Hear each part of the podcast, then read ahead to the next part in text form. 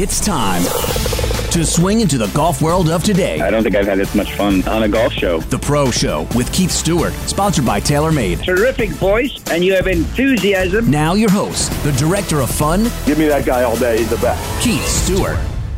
Happy Friday afternoon, and welcome to the Pro Show. I'm your host, Keith Stewart, the director of fun. Thank you for tuning in to ESPN 920. You know, Wade, our world felt pretty normal last weekend. Brooks Koepka was winning golf tournaments and Tom Brady was winning Super Bowls. So let's see if we can build on that momentum. I'm excited for our guest today, and of course, the weekly update. But first, the Peppers. Let's go.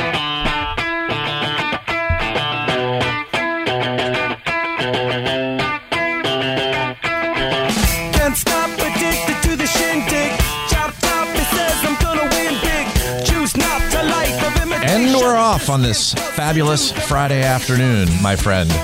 Post Super Bowl, post Waste Management Phoenix Open, People's Open. And, um, I, you know, I really don't know where to start, but you know what I will start with? I'll say Happy Valentine's Day Aw. to my, uh, I guess if Lori's 1A, you're 1B. I've been know? looking around for candy. I don't see any. Yeah, it's on the way. All right. Amazon, it's coming. It's coming, that's for sure. So that's a PSA for everyone that's listening to this little uh, uh, sports conversation on Friday afternoon. That Sunday is Valentine's Day, and although you you're off the hook and you can't go to a restaurant or do anything like that up here in New Jersey, New York, Philly, you can uh, you could certainly. Um, Tell somebody that you love them on Sunday. You can order a uh, heart shaped pizza. They do that in my area. Yeah, Oh, they think do? Do that. It says, "I love you, but I'm kind of lazy to do anything about it except for order this heart shaped pizza." I mean, I think that's a pretty good idea because if then you're cooking dinner, so you get the Valentine's Day and you're cooking dinner. Exactly. And who doesn't love pizza? Come on. I mean, a lot of people love pizza. Thank you. It's really good. It I think is. I'm a genius. It is. And Speaking of good, you know, I uh, I got this email this week that said that Tom Brady is good. You know, Who? Tom Brady. Yeah.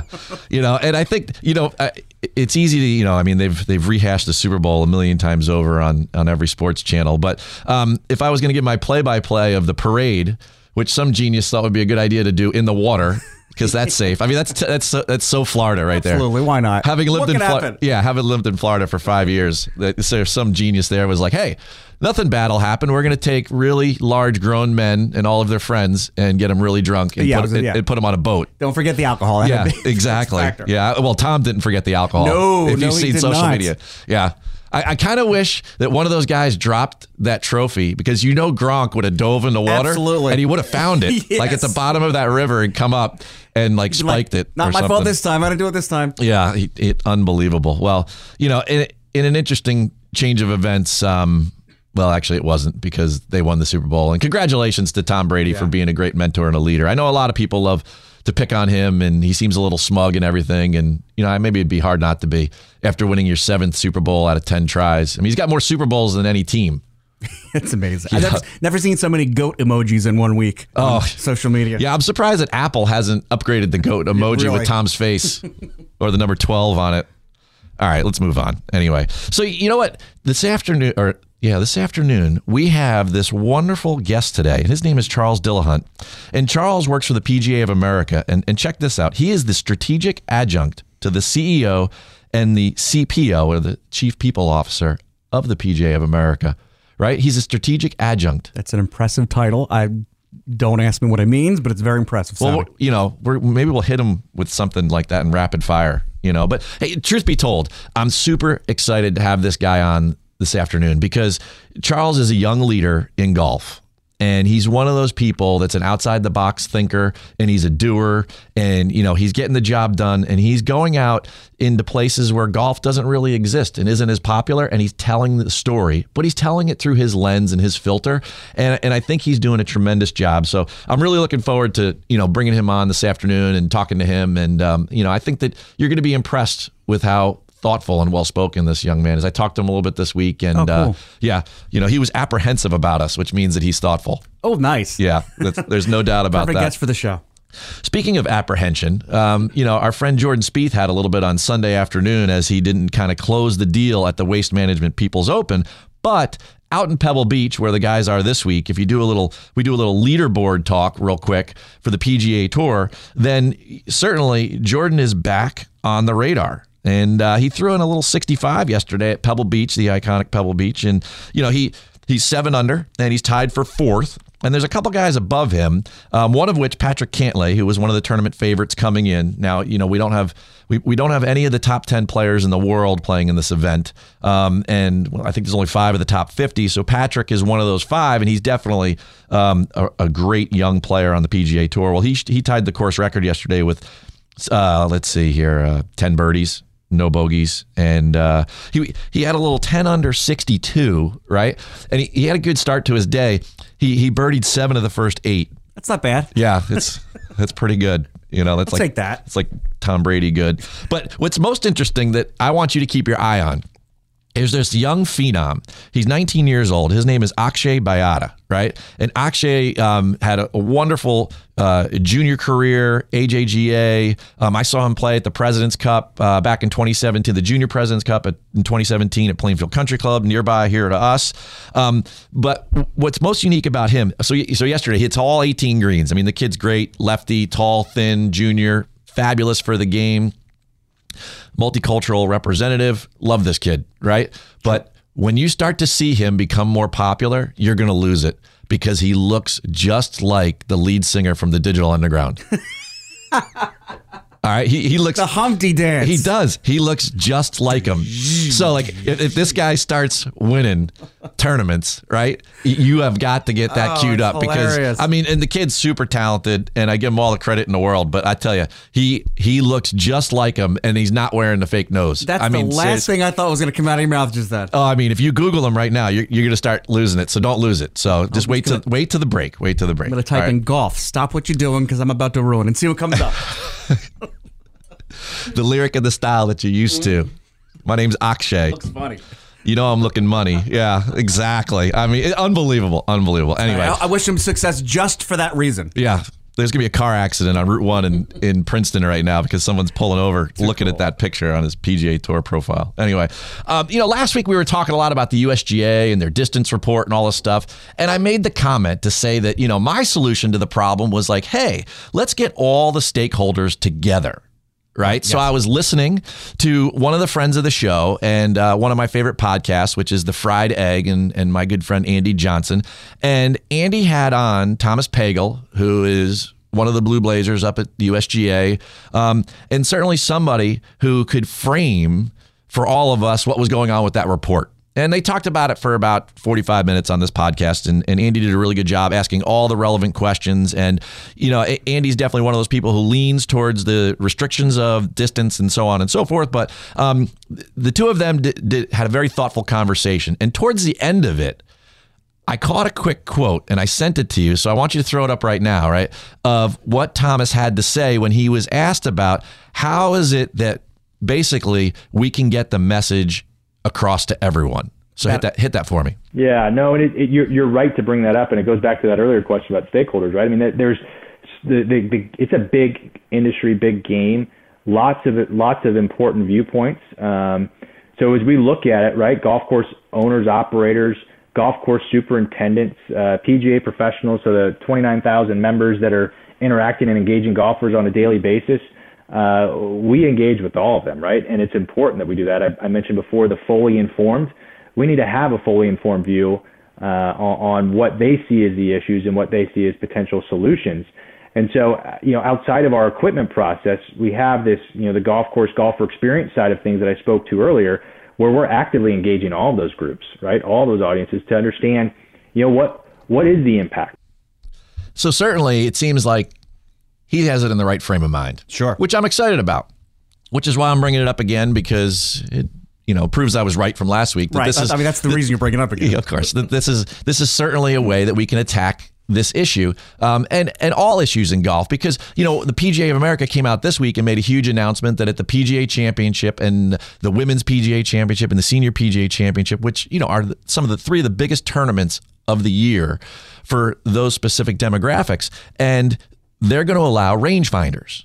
Okay, now, you know, the distance measuring devices that people use are not allowed on any of those sanctioned tours. Okay. Um, you have to figure it out by basically, you know, having a yardage book with your caddy and going through the math and the numbers and everything. And so now we're going to drop the math and we're going to use rangefinders for that specific event. But for the PGA of America, my brethren to come out and say, hey, you know, like we're going to be innovative. Technology. Yep, we're going to embrace technology and we're going to allow this or whatever. I mean, I think that that type of mentality is why I was saying to the USGA, let's make sure we're all partnering and coming together and doing the best we can in order to kind of move the game forward and make it more modern Absolutely. and make it more approachable and you know, you know, make it more about you know all of the different communities and players that we have in this world. And you know, when we start to talk about the communities and the players that we have just here in the state of New Jersey, it makes me think of our sponsors, and that's the New Jersey Golf Foundation. You know, the charitable arm of the New Jersey PGA section is committed to positively impacting lives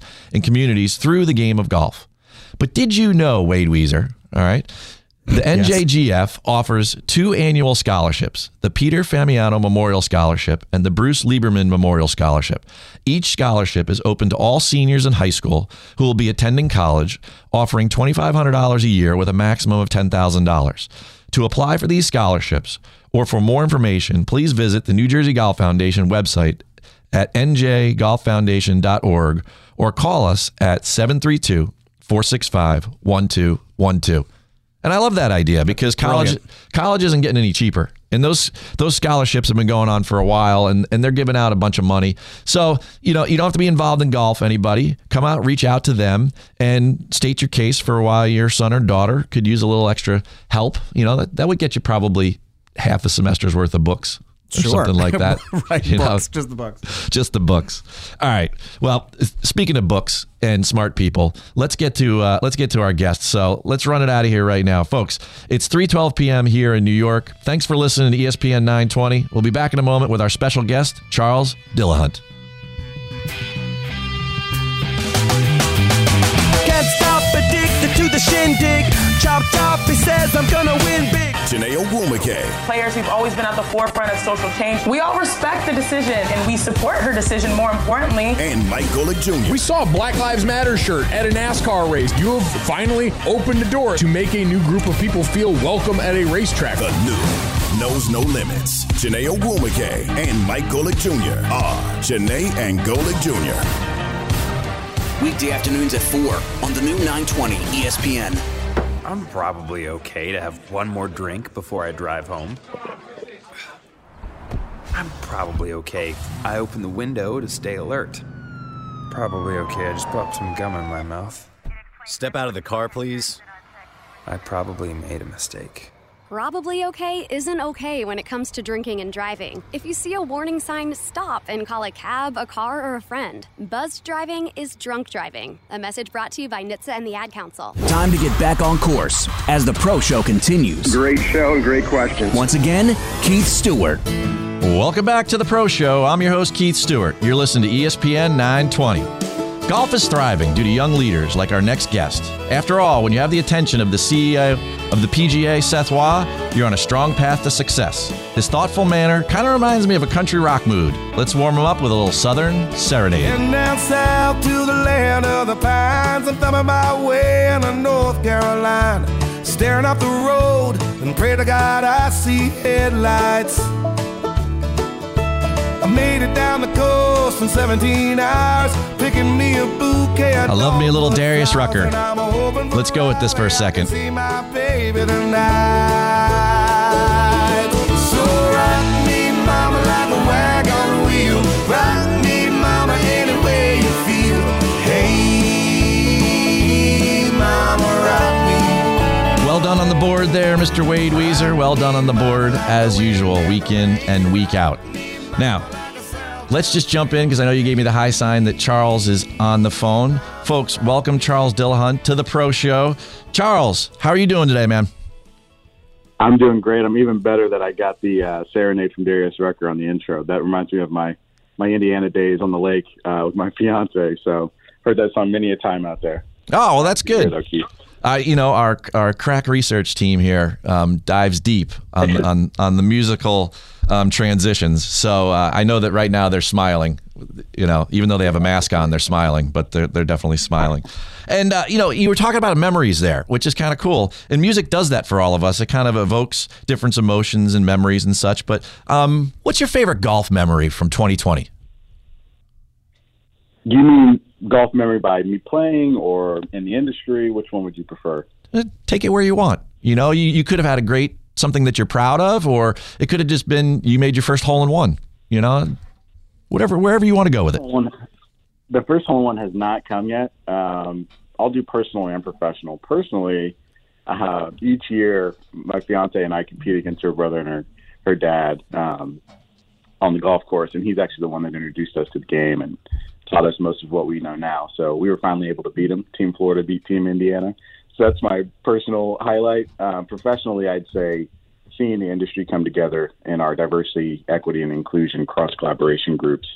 Um, you know, it's it's a huge step for the game, and it's something we need. And Seth always says this: if you were gonna build the golf industry, it wouldn't be built the way it is now, where you know we have our swimming lane, the USGA has their swimming swimming lane, the tour has their swimming lane.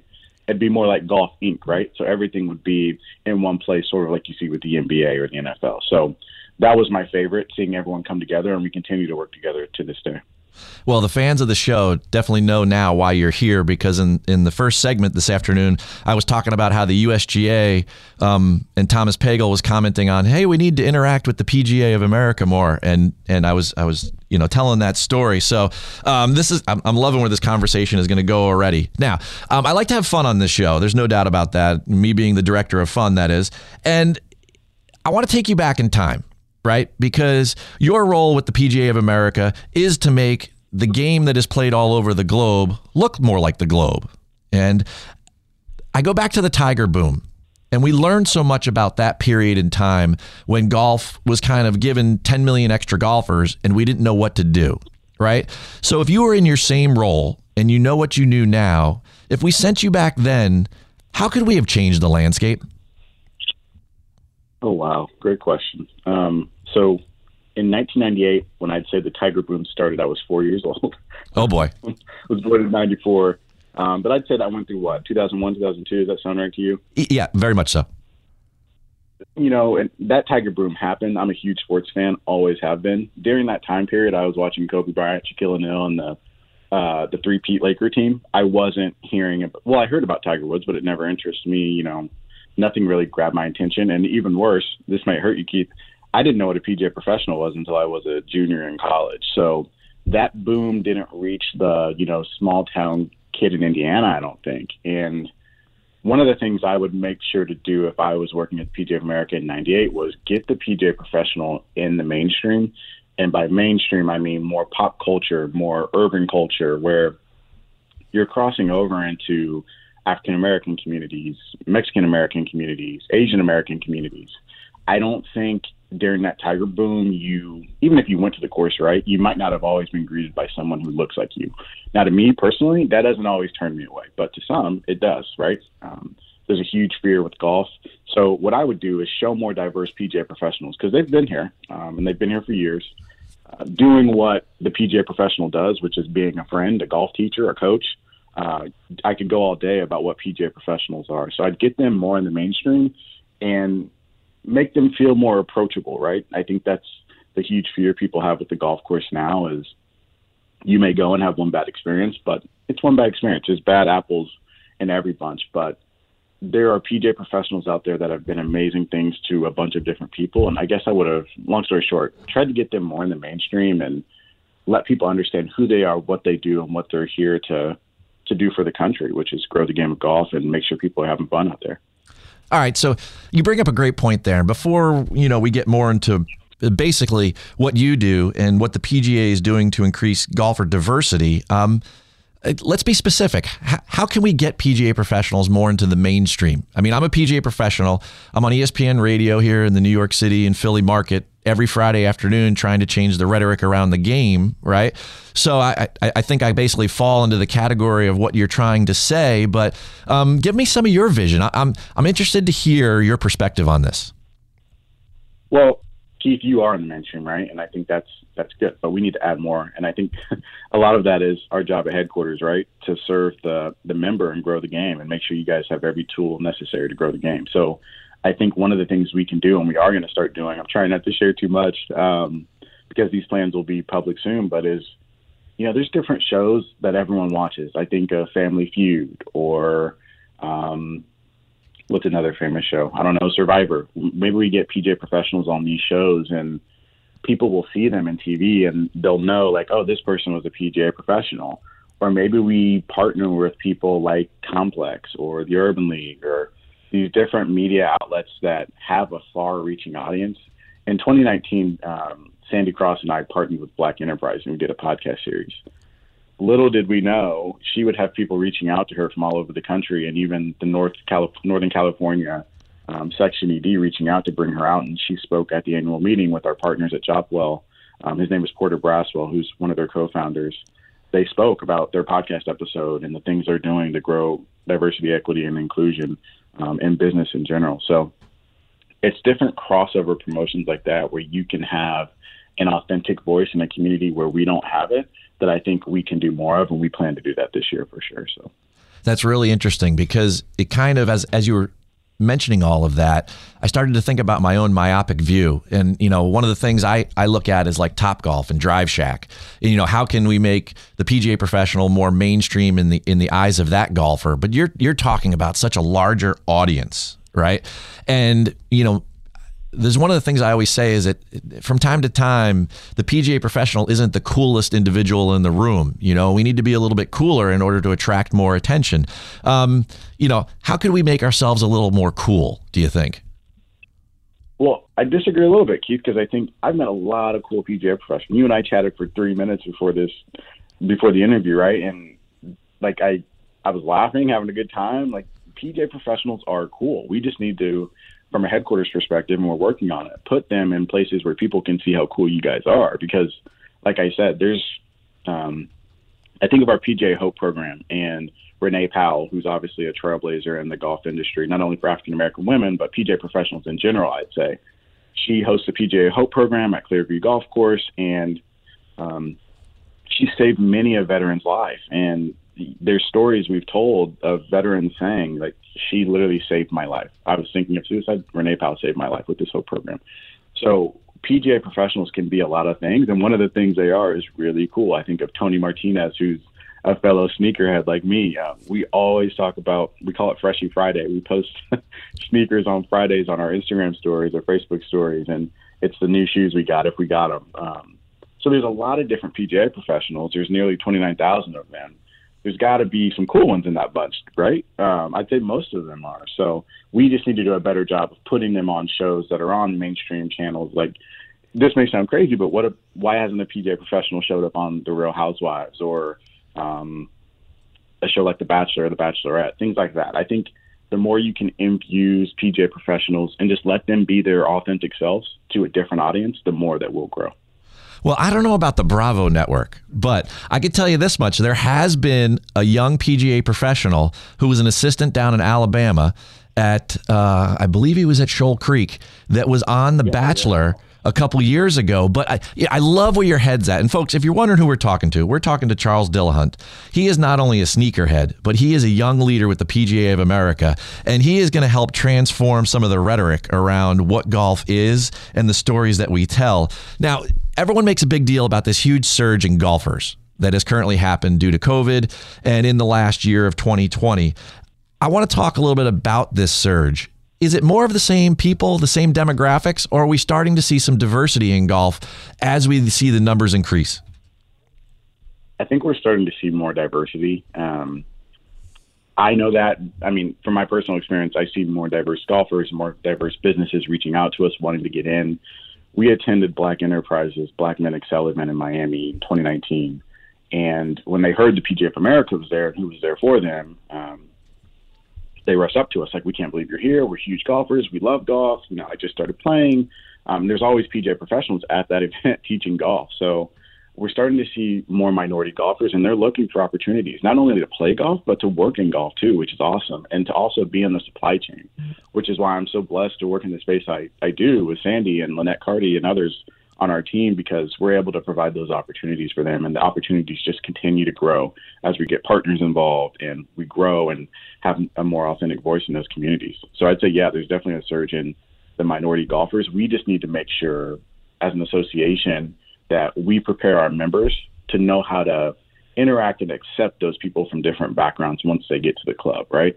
First impressions are everything. And if our PGA professionals aren't ready to openly accept new individuals or don't know maybe sensitive touch points for those people, you might not have the best interaction. And it may not be an intentional thing, it may be an unintentional um, consequence of an action you did that's normal in other cultures that isn't normal in this one, right? So that's what I take pride in is helping our professionals learn and educate themselves about how to welcome in new people and how to retain them once they get there. Well, I'm happy to hear that the trend is our friend right? So, but right. let's dig into that a little bit because I think best practices and sharing uh, amongst professionals and you know coming from your experiences and your knowledge base um, and getting that message out. I have a lot of PGA men and women that listen to this show and that download the podcast, which can be found online as soon as we get done this afternoon. And I think this is a great moment for if you have a message or things that we're working on as an association for 2021 to you know kind of give us give us some hints on how we can be better prepared and then be more approachable and more accepting of all types of golfers. So for 2021, we have more programming that we started around 2019, 2018.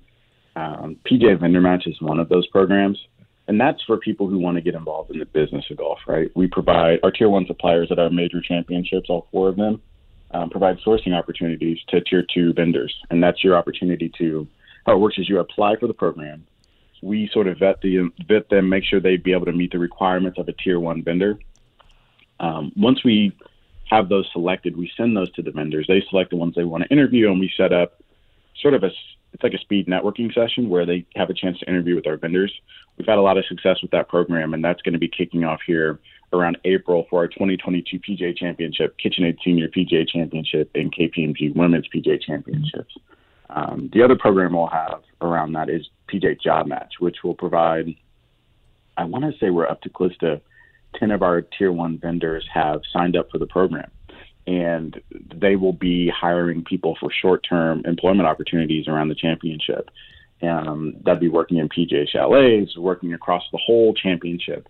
So that's another great opportunity for diverse individuals looking to have a career opportunity in golf, right? Um, there's no better way to learn about what's going to happen or what your day would be like unless you're actually going to be there on the ground talking to the individuals that are all there. So you never know who you'll run into that week, whether it's Seth Waugh, Kerry Haigh, Sandy Cross, myself. Um, you never know. And of course, the countless PGA professionals.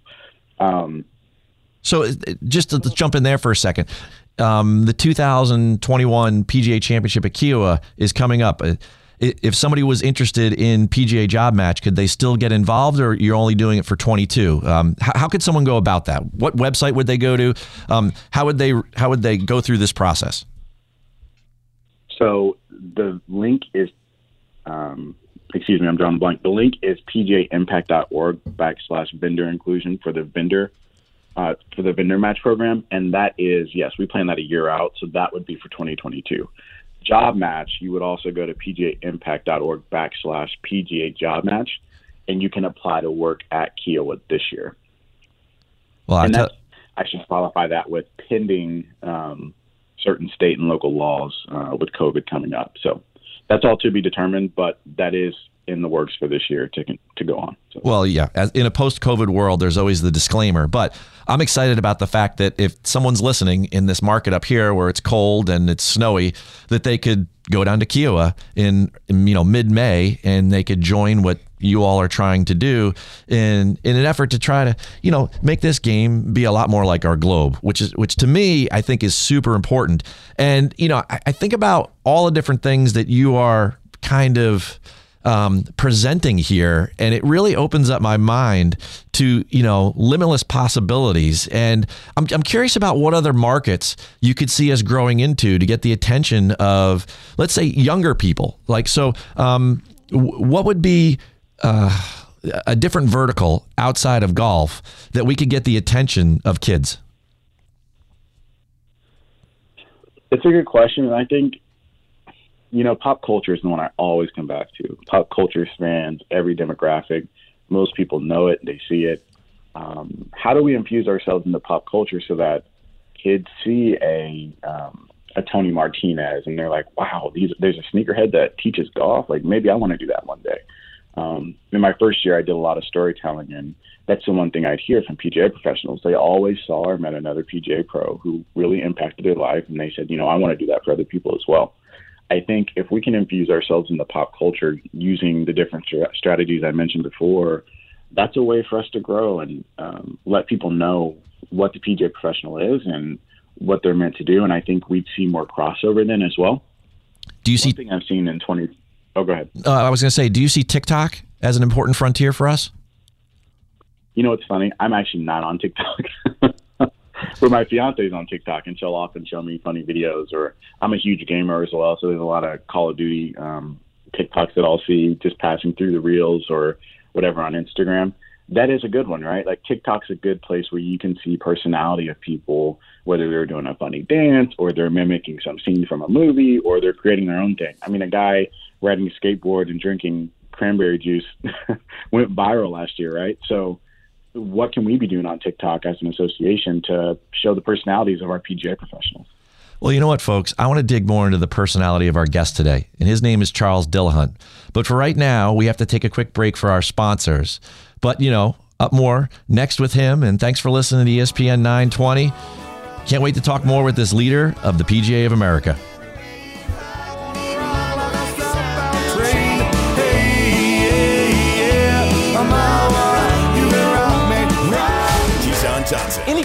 That play underneath him is going to look crazy, and especially if they got any skill set. Jay Williams, I'm just tired of talking about what Joel Embiid and Ben Simmons don't do. I want to start talking about what Brett Brown needs to make them do. It's time to go to work, Brett. and Zubin Mehenti. I can promise you, I am as passionate about sports as you are. It is time to go to work. Keyshawn, J. Will, and Zubin. Weekday mornings starting at 6 on the new 920 ESPN. I adopted Bento in 2010 from a shelter. This cat makes me make art. He's always motivating me to draw pictures of him. He just is motivating artistically. He's my best friend, but a lot of people know him as Keyboard Cat. Keyboard Cat, YouTube star and shelter pet. Amazing adoption stories start in shelters. Start yours today. Visit theshelterpetproject.org to find a pet near you. Brought to you by Maddie's Fund, the Humane Society of the United States, and the Ad Council. You got a great voice for radio. Time to get back on course. Face for radio. I get a lot of that too. As the Pro Show continues, once again, Keith Stewart. This is Keith Stewart, the host of The Pro Show. You know you're listening to New Jersey's ESPN 920.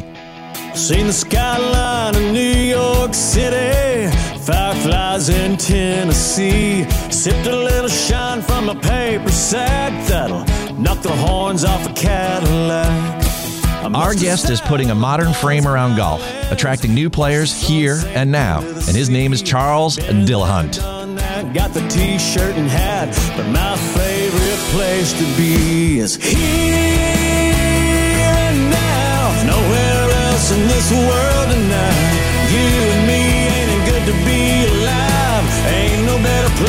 Ain't no better time than here. The here and now of Friday afternoon up here in New Jersey.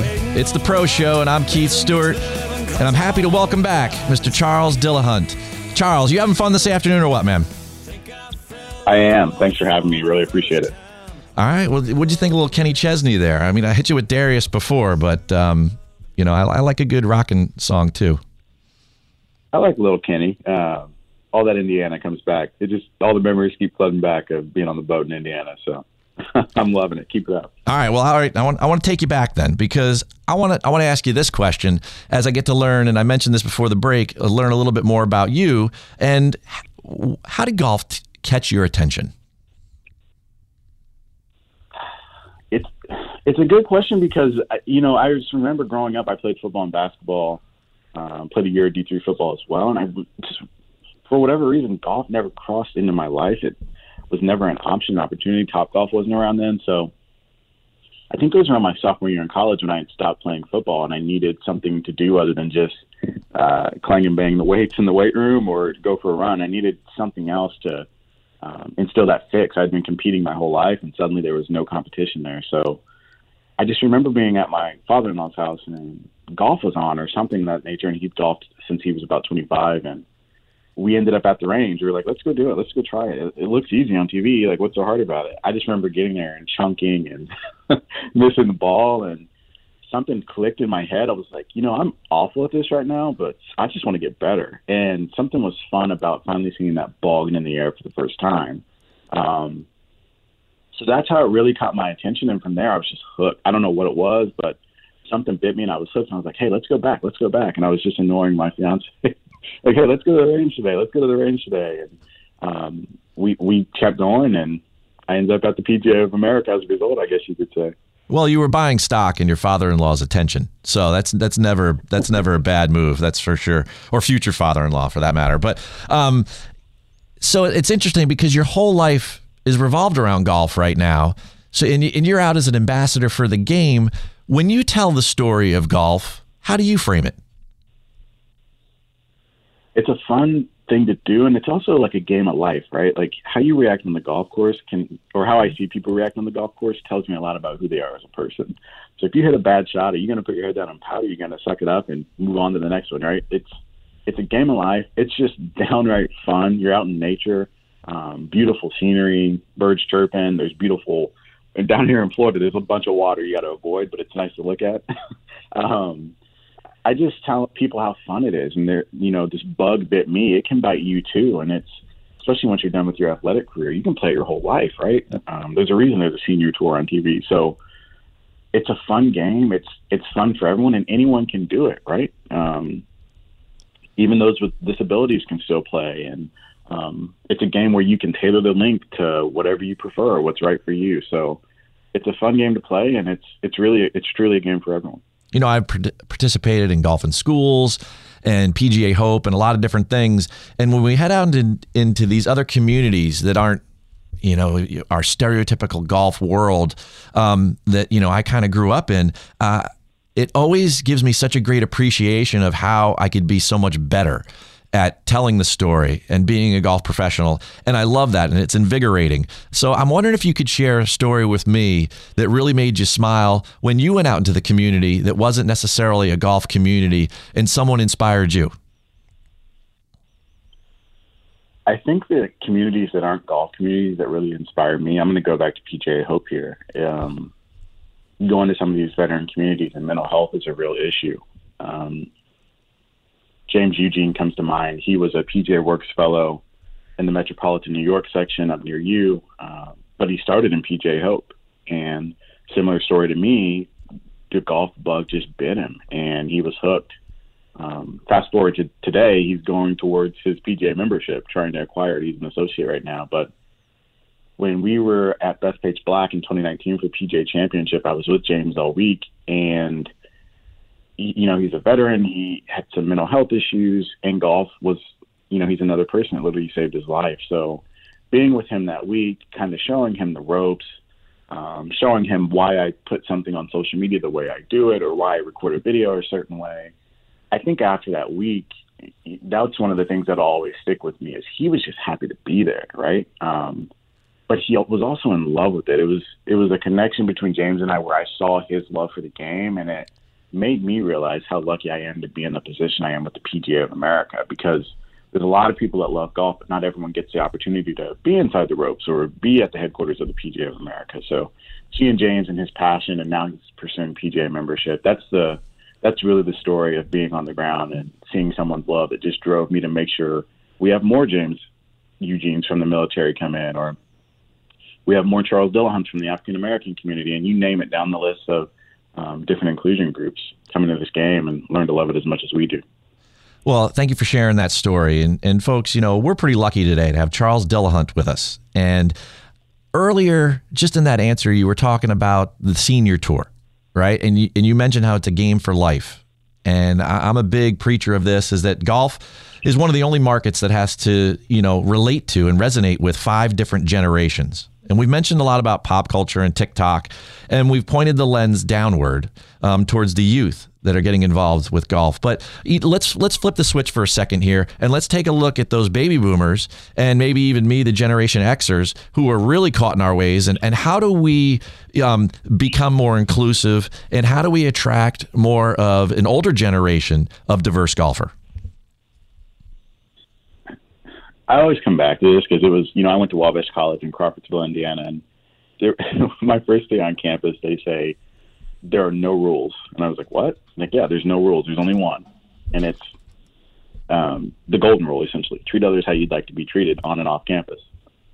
And I think golf could do a lot of that too. Just treat other people how you'd want to be treated. You know, um, golf's a game of invitation. Invite someone from any generation out to play with you show them the ropes, show them a good time, um, teach them how to swing the club, show them some success, show them something they can improve upon. And I think the more we're just good people and the more we just treat people with respect, the better it will be. And it sounds simple, but it's really not, right? Like you have to make a concerted effort to get someone to the golf course, make sure they have the right equipment, um, make sure that they're not having a bad experience or feel left out or anything. It's one thing to invite someone, but getting them out on the dance floor to dance with you is even more important. So showing them the ropes, and I think that's for anyone of any age. If you show, show someone a good time, they're going to want to come back and have that good time again. So that would be my advice: just be a good person, and um, I think more people will come into the space. What a powerful message, and uh, that's pretty awesome. And you know, one of the things I want to dig into because listening to you today, you talk about being a sneakerhead, and you know, the sneaker industry has become very collaborative and golf to me doesn't come across as being nearly as collaborative. You never get any of the vendors to work together to put out a common message or to get people excited about things. Um, how can we make golf a more collaborative industry, you think? Well, earlier I mentioned uh, my favorite memory of 2020 was the whole industry coming together in these DEI working groups. And I think starting this year, when our marketing campaign, I sit on the marketing committee with our chief commercial officer Jeff Price. Matt Corey, he's the chief marketing officer at the PGA Tour, leads the group. And the group is made up of grassroots golf organizations like African American Golfers Digest and others, as well as the top dogs like the PGA Tour, PGA of America, USGA, Top Golf, you name it. There's six different committees, um, and they're all designed to grow the game inclusively, right? So the groups are education skill development. There's a marketing communications group. There's a youth and adult player development group. There's a talent acquisition group, there's a human resources group and a procurement group, or supplier inclusion is another term for that. But it's the first time since I've been here that I've seen us all come together, share best practices. So we've shared um, our vendor inclusion practices, and I know other organizations are working on those practices themselves now. Other people have shared their marketing tactics with us, and we're working on that. We're also all working together on a golf industry campaign, and these groups really came together behind the leadership of Seth Waugh, um, who's obviously our CEO at the PGA of America, Jay Monahan, who's the commissioner at the PGA Tour, Mike Whan. Those three got, who's the commissioner at the LPGA Tour. Those three got together. Um, you know, it's funny. Seth told me last week, you know, Jay and I talk all the time, and I'd say 60% of those conversations is about DE and I now, which is just incredible for two older white men who have been around the game for a long time. For them to be doing that now, I think it it really says something, and um, it really feels like it's Golf Inc. now it may not seem like that from the outside because we haven't come out with the campaign yet. Um, but I think once we do, it will seem like that. The other thing I'd say is inviting the grassroots organizations inside, having a seat at that table like they've been clamoring for for years has been huge and the main difference I see here.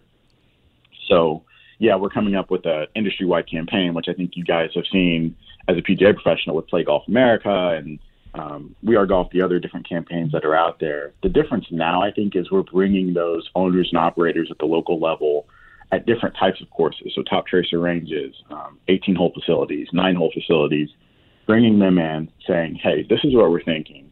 What? How would this plan work for you? Can we make this this initiative work for your course? We don't want to dictate something to you." But we want to let you know we're going to send this message out to a broad base of consumers and we want you to take that and run with it and tailor it so that it fits your facility's discount pricing or um, new golfer programs, whatever it may be. So that's the other thing I'd say I see, and it's not necessarily visible yet, but I'd say by the end of 2021, you should be seeing that, Keith. So that's that's the good thing about golf is we're all coming together um, and working as one. That's amazing news, and uh, you heard it here, folks. First on the pro show. But you know what? The fans of this show, I know they're clamoring for something. And before I let you go, and you've been nice enough to give us give us a lot of time, um, we like to do a little rapid fire Q and A to learn different sides of our guests. And uh, you have mentioned a couple different fun things here today. So uh, I can't wait to have some fun with you through this. Uh, I hope you're up for it. You, you up for a little rapid fire Q and A? Yeah, let's go for it. I'm ready. All right. Ooh. I love the intense music. All right, here we go. I'm going to start out with a fun one. Favorite pair of sneakers in your closet right now? Jordan 11 25th anniversary Jubilee edition. Just got them last December. Ooh. Which are you more likely to win, an Oscar or a Grammy? Oscar's acting, right? Yes. Uh, probably Oscar. My voice is terrible, even though I, I like to say it's not. It is. So probably Oscar. On a scale of one to ten, rate your ability on Call of Duty. Give me a nine point two. Ooh, pretty good. I, I play too much, but yeah, I've gotten pretty good over the years. All right. Which of the classical elements best describes you? Water, earth, fire, or air? Water. I can adjust to any situation, or I'm going to mold myself to any place I'm in. So I'd say water. Any pets? I have two pups. They live in Indiana with my mother. Um, but yeah, I have two dogs. What are their names? Um, one is Cece. The other one is Piper. What's the fastest speed you have ever driven in a car? I don't know if I should say this. Um, probably 110. Good for you. It was. It was. It was on a. It was on a racetrack. It wasn't in public uh, streets, but yeah, it was pretty fast. Good for you.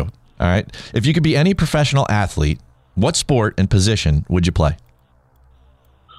Ooh, any professional athlete.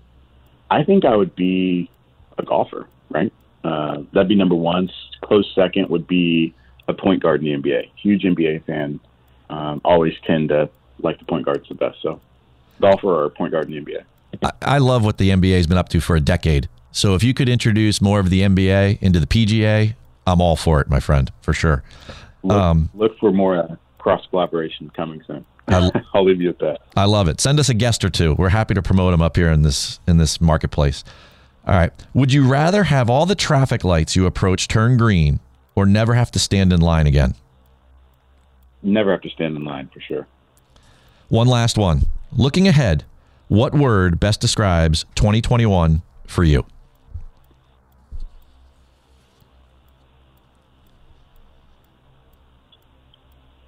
Um, I would say, can I do? Can I cheat and do two? Sure. Paradigm shift.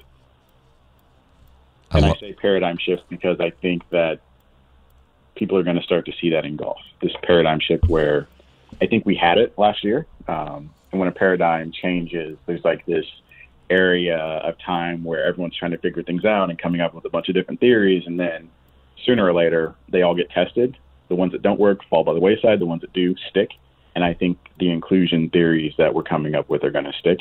And that's going to be the new paradigm in golf is inclusion. So, yeah. Well, you know, there's no doubt that my listeners had a little bit of a paradigm shift today. I mean, you have certainly rocked my world, and I can't wait to process all of what I've learned today and put it to use going forward in 2021. Charles Dillahunt, you are awesome. Can't thank you enough for being on the Pro Show. Okay, Eric Keith, thank you so much. I appreciate you having me. Let's do it again sometime. We absolutely will. Keep working on those projects and uh, give us something cool to talk about like today, and uh, you'll be back before you know it. Take care now. Sounds good. Thanks, Keith. Folks, it's about 3:50 p.m. Thanks for listening to ESPN 920. Coming back to wrap up today's show with the weekly update.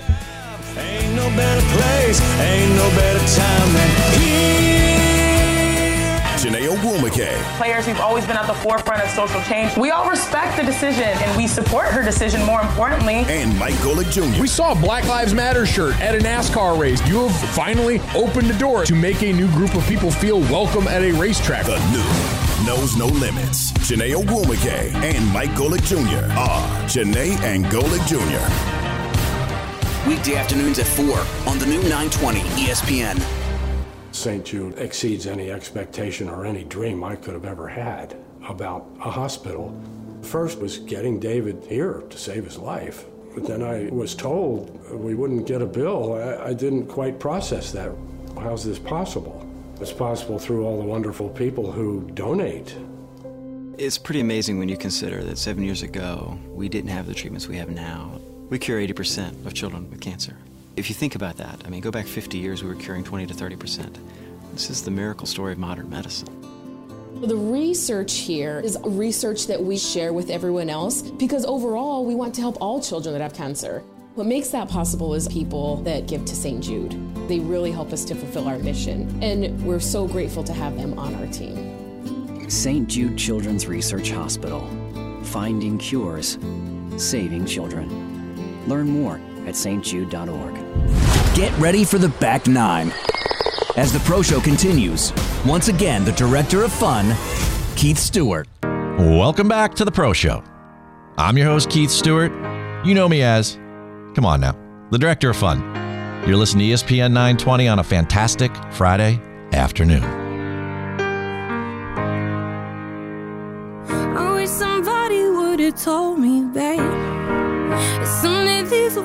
Good old days. All the love you forget. And all these reckless nights you regret. You know you can listen anywhere at 920ESPNNewJersey.com. Just hit that listen now button and stream us anywhere. Magic of these good old days. And in case you want to hear today's show again, or share it with your friends, the podcast will be up tonight. iTunes, Google Play, iHeart, Amazon, Stitcher, Podbean. Go hit it. Let's go, Wade. I just wanted my name in the star. Now look at where we at, still growing up. Still growing up. I would lay in my bed and dream about what I've become. I couldn't wait to get older. Couldn't wait to be some. Now that I'm here, Wishing I was still young. Those good old days. I wish somebody would have told me, babe, that someday these would be the good old days. All the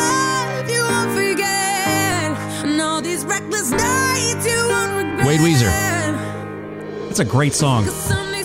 I could get caught up in that one for a little while. Sometimes you need a few years to actually realize how good a song is. This is one of them.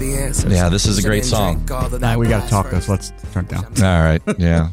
you know what though? It, it brings about a level of gratitude, you know, man. And I'm grateful for you here, week in and week out. You know, I mean, I know I'm a little sentimental because it's Valentine's Day weekend, but uh, you know, without you on the board and always interjecting the fun with the music and everything, you know, I mean, these are the good old days. That's right. That's for sure. I mean, we're we've got to be approaching like a hundred or so shows together at least, if not more, at Yeah, this we'll have to do some research. I'll do the research for that when I when I get the sound together for something like our our big our big fourth segment here. Well, hey, you know, then you, you did a wonderful transition there because we are about to do the Pro Show update, folks. And it is brought to you by TaylorMade. You know, at TaylorMade, we do just about anything to make golfers better. Like you, we just don't play the game, we obsess over it. So we'll gladly create thousands of prototypes, run hundreds of thousands of simulations, and even travel around the world just to hand inspect materials. Whatever it takes to make the best quality equipment for our golfers. Some may not share this passion we have or even understand it, but this drive isn't going away anytime soon. We're beyond driven. Are you? You know, for the latest product information and to find a fitting near you, head to TaylorMadeGolf.com. And if you want to see the TaylorMade equipment in action, just go to the top of your leaderboard week in and week out. Now, speaking of the leaderboard, we're going to go back a week to the Waste Management Phoenix Open because, you know, Saturday night before the Super Bowl, there was a lot of activity out there in Phoenix. You know, you have Jordan Spieth shooting 10 under 61, Xander Schauffele. We have got Patrick Mahomes and Tom Brady of golf ready to tee off on Sunday morning. They go out and they didn't really get it done, but our man is back on the map, Brooks Koepka. And Brooke Brooks goes five under on the final six holes en route to a winning 65 on Sunday. And, um, you know, unfortunately, uh, if you were watching the coverage, Jordan started swimming laps on 15 and Xander on 17 as they hit the ball in the water as the big man came back on campus, which is kind of cool. Totally. Know, well, speaking of big men, DJ marches to victory over in Saudi Arabia. So, top ranked Dustin Johnson won the Saudi International for the second time in three years. And uh, he closed with a little two under par 68 on uh, what would be early Sunday morning for us, just two shots clear of Rose and Finau. You know, and uh, which brings up another thing that you know I'm so happy to see that you know Tony Finau having his 41st top 10 finish in his career, but he's proven now that he could come in second place on multiple continents, which is which is tough to do. That's something. You know, speaking of a different continent, um, let's go back to the 2020 AIG Women's British Open and their winner, Sophia Sophia Popov. Right, say that three times fast. Popov. Yes. So. Um, the LPGA came out with the Popov rule this week because it, and why is that important? Because she won a major in women's golf in 2020 and she had no status on tour. So they've redesigned the rules now um, since she went and, and you know did this feat, accomplished this feat, and um, now she her the money that she won would go towards um, her earnings on tour that year. Her status, you know, for winning this event, she got two years of a card. And now she will get five years. Um, so you know, but this is one of those good news, bad news stories. Wade, okay, uh, which one do you want first? I assume that was the good news. Yes. So the good news is they changed the rule. The bad news is is it's not retroactive. Oh, okay. Sorry. Jeez. Sophia can still pop off about that. You know, Pebble Beach is our host this week, but it seems like they're kind of holding on for dear life, which is too bad for this iconic golf course. You know, back in December, they announced no spectators. In January, they say no amateurs because this is usually one of those events where you have Brady and Justin Timberlake, Bill Murray entertaining everyone. Um, a week ago, number one in the world, DJ says no, I can't go, and um, you know now the tournament faces a uh, you know a brutal forecast uh, of rain and 55 degrees for the weekend. So uh, everyone tune in and watch the golf this week because thank God it's Pebble Beach. You know, I, I doubt the John Deere Classic could survive this one. You know, No. hey, a local story for you. Megha Ganne is going to Augusta. The 17 year old Holmdel native, um, AJGA star, junior golfer star. She was invited this week to the Augusta National Women's Amateur, and um, you know, I tell you, a word out of Augusta was that the, one of the tipping points for her was her victory at the AJGA J. Stewart Francis Invitational at Springdale in 2018. So Springdale. Yes, Springdale. I heard of them. Yeah. So good luck to Megha. I, I love it. I love it. Um, the Open Championship, the British Open, and the British Open Championship is very optimistic. Uh, the AP reports that the organizers said Wednesday that they have cautious optimism that golf's oldest major will go ahead at Royal St. George's in July. You know, the event was canceled last year due to the pandemic for the first time since 1945. Um, but they're pushing to make this thing happen, and uh, they have a rigorous scenario and a planning exercise underway. You know, and uh, you know, and you, when you start to think about Britain, you start to think about those odds makers, and I, I think that the odds makers over there, they they must have a decent amount of confidence in this tournament will go on as planned because the odds for the event happening are like four to one, uh, where currently the odds for the Olympics are three hundred and fifty to one. Wow. so, you know That's better. they're, they're feeling they're feeling pretty good about that. Um, couple quick ones right here. Uh, the first one is uh, big congratulations. Annika Sorenstam is going to return to the LPGA. Um, she is going to play in the Gainbridge LPGA event, which was moved to Lake Nona Golf and Country Club, um, which is where she lives. She lives on the 16th hole there. So I think that you know her watching all those young ladies on tour when she was definitely the goat of that tour for so many years, and, and it still is. You know, pretty much. Um, She's going to be out there in late February. I don't think she could sit there from her office and look out the window at the 16th hole and be like, I, I could take these girls. right? Yeah. So I reached out to the director of golf there, Gregor Jameson, for comment, and he said, We're extremely excited for a return to the LPGA golf at her home course. And, um, you know, I think that he's also pretty excited. The ratings for that event just went through the roof for his Totally. golf course for sure. And, uh, you know, speaking of down there, the PGA Tour relaxes their COVID restrictions, you know, starting with the WGC event at the end of this month. Uh, they sent an email out to the players and caddies and all the, uh, the stakeholders there that uh, they're going to reduce some of the restrictions and the players going to be allowed full family access at every event including up to four tickets per day at the players championship uh, players managers will be allowed teachers and um, so they're opening things up a little bit i you know i, I wonder if this is any coincidence that uh, these changes are taking place as the pga tour heads to florida No, I don't think that's a coincidence at all. I I think not. Folks, that's your pro show update for the week ending February 12th, 2021. And uh, before we go, got to thank, uh, you heard him there, TaylorMade Golf sponsoring the weekly update. And earlier you heard about the New Jersey Golf Foundation. We appreciate our sponsors and thanks for all they do to support the show. Thanks for all your support today, there, Mr. Wade Wiesner, and uh, the support of our listeners. Folks, before I go, you know the tradition. I'm going to leave you with one brief thought about relationships for Valentine's Day weekend. We have all been disconnected this year. Call someone this weekend you haven't spoken to in a long time. Our voices are powerful. Use yours to make an impact on someone who once made a significant impact on you. I'm your host, folks, Keith Stewart, and this is The Pro Show. Thanks for joining us for today's show. The Pro Show with Keith Stewart returns to the T next Friday at 3 on ESPN 920.